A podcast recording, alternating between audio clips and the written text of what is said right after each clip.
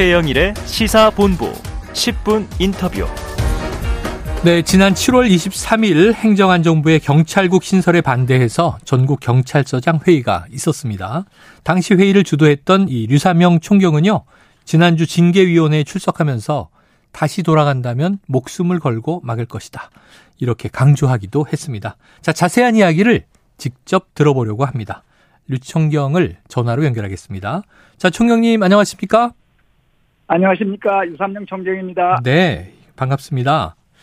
자, 어제 이상민 행안부 장관 해임 건의안이 국회를 통과했습니다. 대통령실은 입장이 없다. 사실상 거부권 행사할 것으로 전망이 되는데요. 혹시 어떻게 보셨어요? 예, 그 뭐 TV를 통해서 해임 안이 통과되는 순간을 봤는데요. 네. 지금 장관의 거취에 대해서는 유족들이나 국민들의 의견이 중요한데 네네. 일단 유족들이 이제 이번에 대표를 구성을 해서 그 요구한 사항이 이제 행안부 장관의 그 해임도 포함이 됐을 네. 거라고 보는데 맞습니다. 네. 예 그러니까 그 뭐 국민의 뜻대로 됐다 이렇게 볼 수가 있을 것 같습니다. 네. 자, 이상민 장관 취임 이후에 경찰 제도가 지금 크게 바뀐 게 맞죠?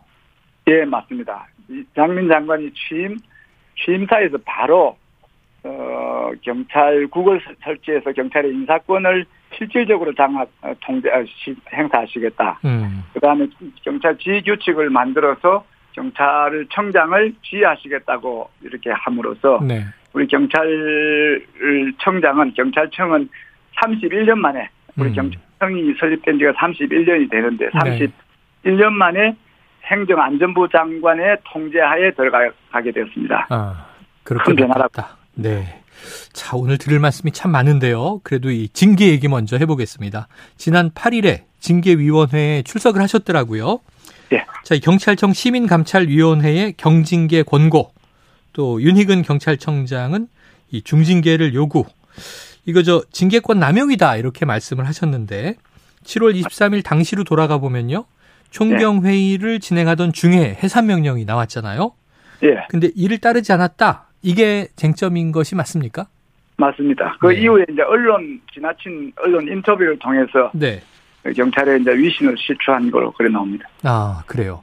자, 그런데 이 시민감찰위원회는 경징계를 권고했는데 경찰청장은 중징계를 요구했다. 자, 이건 어떻게 받아들이십니까? 예, 그 제가 그 말씀드리는 거는 그 시민감찰위원회는 필수 절차가 아닙니다. 아, 이 경찰청장이 판단하기 애매할 경우에 네네. 시민의 의견을 들어서 그 이제 어, 좀 애매한 상황을 피하기 위해서 쓰는 그 방법 중에 하나인데요. 네.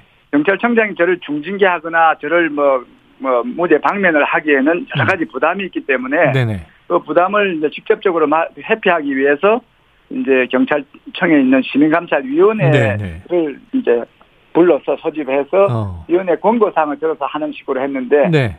그 위원회 권고사항이 그 경징계 요구였습니다. 네네. 그것도 저 불만인데 경찰청장은 그 자기가 이제 경징계를 할 요량으로 그 경찰청 시민감찰위원회를 소청을 했다고 보기 때문에 네. 그건 경징, 중징계 요구는 경찰청장의 본심은 아닐 것이다 아, 이렇게 보고 있습니다. 그러면은 또 다른 압력이 있었을 것이다 이렇게 보시는 거군요. 예, 당연한 논리적인 추론이죠. 아, 논리적인 추론이다. 당연하다.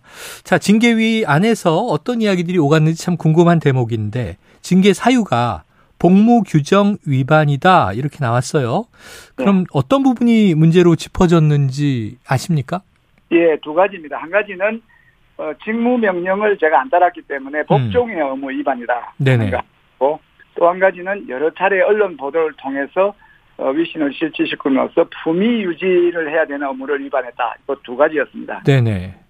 그 두 가지에 대해 두 가지 중에서 주로 보면 직무 명령을 왜 안 따랐느냐. 그게 직무 명령이 저는 그 부당했다고 생각했지만 안 따랐다 네. 왜- 왜 부당했는지에 대해서 직무 명령을 안 따르고 한 그 부분에 대해서 도돌이 표형식으로 똑같은 질문을 반복해서 음, 그 부분에 대한 질문을 뭐 계속 했, 했더랬습니다. 네, 네. 자, 이 위반이라고 하는 게 하나는 복종, 또 하나는 품위 이렇게 지금 예. 얘기를 해주셨습니다.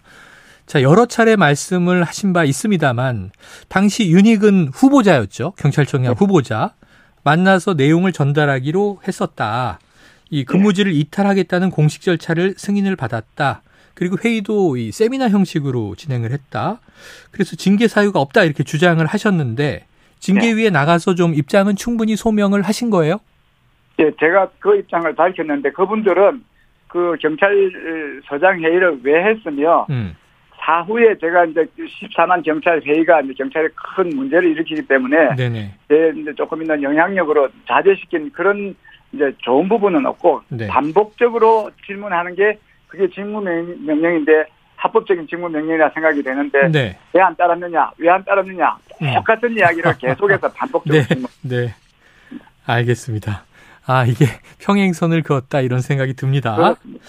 자, 요거 한번 여쭤볼게요. 징계위에 들어가기 전에 기자회견에서 가장 먼저 하신 말씀이 있어요. 이 유족과 가족 여러분에게 깊은 사죄의 말씀을 드립니다. 이렇게 얘기를 하셨어요. 그러면서 지금 시스템이 진정으로 국민의 안전을 보호하는 시스템인지에 대해서 논의가 절실하다. 자, 그렇다면 지금 현재 시스템, 이 행안부 산하에 아까 31년 만에 들어갔다고 말씀하셨는데, 요거 네. 좀 국민 안전에 대해서는 문제가 있다고 보시는 겁니까? 그렇습니다. 음. 저는 그 그날 회의에서 그날 그 기자 인터뷰에서도 말씀드렸는데 이 경찰국 설치하고 이태원 참사가 무관치 않다. 아, 우리 경찰은 작년까지만 해도 경찰국이 설치될 때 되기 전까지만 해도 네. 우리나라는 그 관광객들의 평가에 세계에서 가장 안전한 나라고 네. 마음 놓고 관광해도 걱정이 없는 나라였고 음. 그런 그 안전을 유지할 수 있는 우- 우리 경찰의 역량은 세계 최고 수준이라고 자부하고 네. 많은 나라에서 우리 경찰 치안 시스템을 수입하기를 원해서 K 한류란 아, 아, 그 치안 한류란 이름으로 어, 그 많은 나라에 우리 경찰의 노하우를 전수하기도 할 정도로 네네. 한- 훌륭한 경찰이었습니다. 어, 그런데 10월 29일 이후에 모든 것이 달라졌죠. 네. 그래서 경찰이 이제 무능하게 그 국민의 생명과 그 생명과 신체를 보호하지 못해서 무고한 158명의 네. 시민이 돌아가신 것에 대해서는 먼저 사죄드리는 게 저는 도리라 생각했기 아. 때문에 네. 제 징계에 대한 변명 이전에 사죄부터 사과부터 먼저 드렸고 제가 네. 이제 직위 어, 지금 중징계가 어떤 어, 결정이 나올지 모르기 음. 때문에 제가 이제 경찰로 있는 있기 있을 때 그 기회 될 때 마지막으로라도 한번 아. 이 의사를 표명해서 유족과 국민들에게 사, 사과는 드려야 된다. 이 간절한 소망이 어제 이루어진 겁니다. 네. 사과해야 됩니다. 사과해야 아, 된다. 사과는 반복해서 하는 게 좋은데 예. 유족들이 아주 만족하지 않기 때문에 앞으로도 계속 이어서 여러 단계, 여러 차례, 여러 형식으로 그 사과는 계속되어져야 된다 생각을 합니다. 네. 지금 귀에 쏙 들어오는 대목이 이 행안부의 아, 경, 예, 예. 말씀하세요. 예, 그 행안부 장관이 우리가 통제한 시스템이 국민의 안전을 위하는가 그 질문이셨는데 네네. 말씀드렸다시피 우리 경찰은 치안 전문가예요. 음. 저도 34년 경찰 생활을 했는데 안전과 관련해서는 누구보다 노하우가 있다고 생각하는데 네. 이제 우리 경찰청장님께서도 그렇게 그 안전 전문가신데 음. 그런 청장을 그 안전에 관한 경험이 한번그 거의 없다 한 장관이 음. 지휘하고 통제하겠다 네. 이렇게 하고 그 무엇보다 중요한 거는 이 지금 경찰의 눈치를 그 국민의 생명 국민을 쳐다보고 국민의 안전을 우선적으로 판단해야 되는 경찰의 눈과 귀와 손발을 이 인사권을 진 저쪽을 보게 한 그게 네. 이 안전 시스템이 무너진 원인이다. 네. 네. 거죠. 그래서 지금 말씀하신 게 귀에 쏙 들어오는 대목이 바로 그거였어요. 행안부의 경찰국 신설과 이 이태원 참사가 무관하지 않다. 이렇게 말씀하셨는데 말씀하신 대로 지금 참사 당일 국민들이 느끼기에는 경찰의 관심이 과연 국민의 안전이었느냐. 여기 이제 의문을 많이 제기하고 있는 거죠. 예년과 다르게 올해는 이 헬로윈 안전 대책이 없었고요. 또 당시 경찰청 소속 기동대 이게 무려 59개인데 광화문, 용산, 여의도, 서초 거점 근무 및 집회 시위 대응에 주로 배치됐던 것으로 알려졌고 대통령실 용산 이전의 영향이 있었다고 보는 또 주로 이제 야당에서 이 문제 많이 제기하고 있습니다만 이런 시각도 있고 경찰서장으로 근무하신 치안과 안전의 전문가 시각에서 어떻습니까? 이 대통령실이 이제 용산으로 이전된 진짜 엄청난 부담으로 작용을 제안에 대한 부담이죠. 네. 용산 경찰서에서는 이때까지 경험하지 못한 정도의 중압감을 느꼈을 것입니다. 네. 대통령에 대한 경우 이거는 무엇보다 중요하니까 음. 그런데 거기에다가 더해서 경찰의 더해서? 인사권을 이제 장관이 실질적으로 행사하겠다 하니까 네. 안 그래도 대통령실 이전만 해도 엄청난 부담인데 음. 그 이제, 그 경찰의 인사권을 이제 실질적으로 행사하는 장관의 눈치를 볼 수가 밖에 없기 때문에 네. 경찰의 이제 판단이 국민의 안전보다는 이 여- 행정안전부 장관이나 아니면 그 권력을 향할 수밖에 없- 없었다. 네. 그게 참사의 원인 중에 음. 하나일 수도 있다고 조심스럽게 이야기를 하는 거예요. 네, 알겠습니다. 이게 좀 뒤늦게 나온 문제여서요. 이 이른바 마약 수사 문제가 뒤늦게 거론되고 있잖아요. 유류품의 네. 마약 검사, 뭐 마약 부검 이 문제가 되고 있는데 이 법무부가 천명했던 어 마약과의 전쟁 이것도 좀 영향이 작용했다고 보세요. 이그 영향이 없었다고 또 말씀 못- 못 드리는 게 음. 그 우리 경찰은 경찰의 첫 번째 임무는 국민의 안전입니다. 국민은 우리의 수사의 대상이 아니고 단속의 대상이 아니고 경찰은 우리 국민을 보호의 대상으로 생각하는 사람들이에요. 네. 그래서 경찰의 업무의 우선순위는 국민을 먼저 보호하고 네. 그 다음에 그 경호 경비 등 질서를 유지하고 음. 여력이 있으면 이제 그 이제 수사 등을 통해서 이제 문제된 건 지적해내는 거죠. 네. 그러니까 경찰을 그대로 제대로 일하게 두었다면 네. 경찰의 우선순위는 국민의 안전이고 음. 그 다음은 질서의 유지고 그 다음이 수사인데 네. 이 경찰이 그 지금 이제 행안부에 그 이렇게 통제를 받게 되는 상황에서 음. 경찰다운 판단이 아니 네. 못 들어가고 그러니까 수사가 이제 조금 이제 더 국민의 안전보다는 더 우선된 그런 잘못이 있는 거죠. 네. 자, 그런데 지금 이 이태원 참사에 대한 수사는 역시 또 경찰이 맡고 있습니다. 특별수사본부, 특수본 수사가 한창 진행 중인데요. 이게 지금 한 달이 넘어가고 있는 상황을 보면서는 이 지지부진하다, 부실하다, 문제가 있다, 이런 지적이 많아서 현재 특수본의 수사 진행 상황은 경찰로서 어떻게 보고 계십니까? 그 저도 지금 그 제 경찰 경력의 대부분을 수사를 했고 특수 수사를 했었습니다. 네. 수사는 그 국민들이 그 국민들이 지금 급한 마음은 아시겠지만 수사는 음. 차근차근 밟아 나가는 거고 네. 그 수사의 판단 기준이 증거고 그 증거를 이제 차곡차곡 수집하고 증거를 수집하는 과정에서 이제 압수 영장 등 수사에 소요되는 절차들이 있기 때문에 네. 그 대부분의 수사 결과를 살펴보시면 이렇게 한 달 만에 그렇게 신속하게 나오는 수사 그렇게 그 흔하지는 않습니다. 네네. 지금 경찰 수- 특수본의 수사는 차곡차곡 되고 있고 음. 현장 상황에서 지금 필요한 증거를 수집하고 대상자에 대한 수사가 되고 네.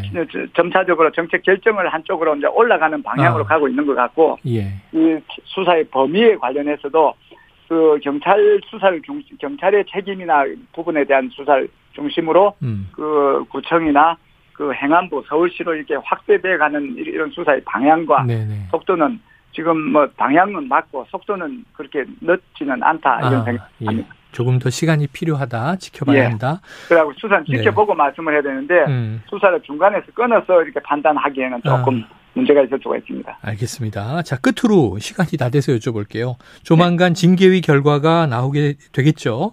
징계의 사유는 없다. 이렇게 말씀을 하셨는데 경징계든 중징계든 징계가 나오게 되면 어떻게 대응하시겠습니까? 예, 그 법적인 절차는 소청이고 네. 그 다음에 행정 소송 절차가 있습니다. 음. 이 징계가 중징계든 경징계든 네. 저에 대해서 내린 징계는 저에 대한 판단이 아니고 어. 저하고 행동을 같이 하고 뜻을 같이 한 네. 어렵게 진짜 용기를 낸 우리 현장 참석하는 그 54명 그리고 네. 그 뜻을 같이 한 357명의 행위가 불법이 되느냐 합법이 되느냐 음. 규정 위반이냐 아니냐를 따지기 때문에 네. 저는 끝까지 이 무죄 우리가 한 행위가 국가와 경찰을 위해서 어려운 행위였다. 음. 국민의 인권을 보호하기 위해서 정당한 행위였다. 이렇게 주장을 하- 하고 그런 법적 절차를 밟아 나가겠습니다. 알겠습니다. 이거는 한 개인의 행위가 아니다. 경찰을 위한 의료운 행위다. 한번더 네. 제가 말씀을 드릴 기회가 네. 있다면 국민 여러분과 유족 여러분 정말 죄송하게 되었습니다. 네.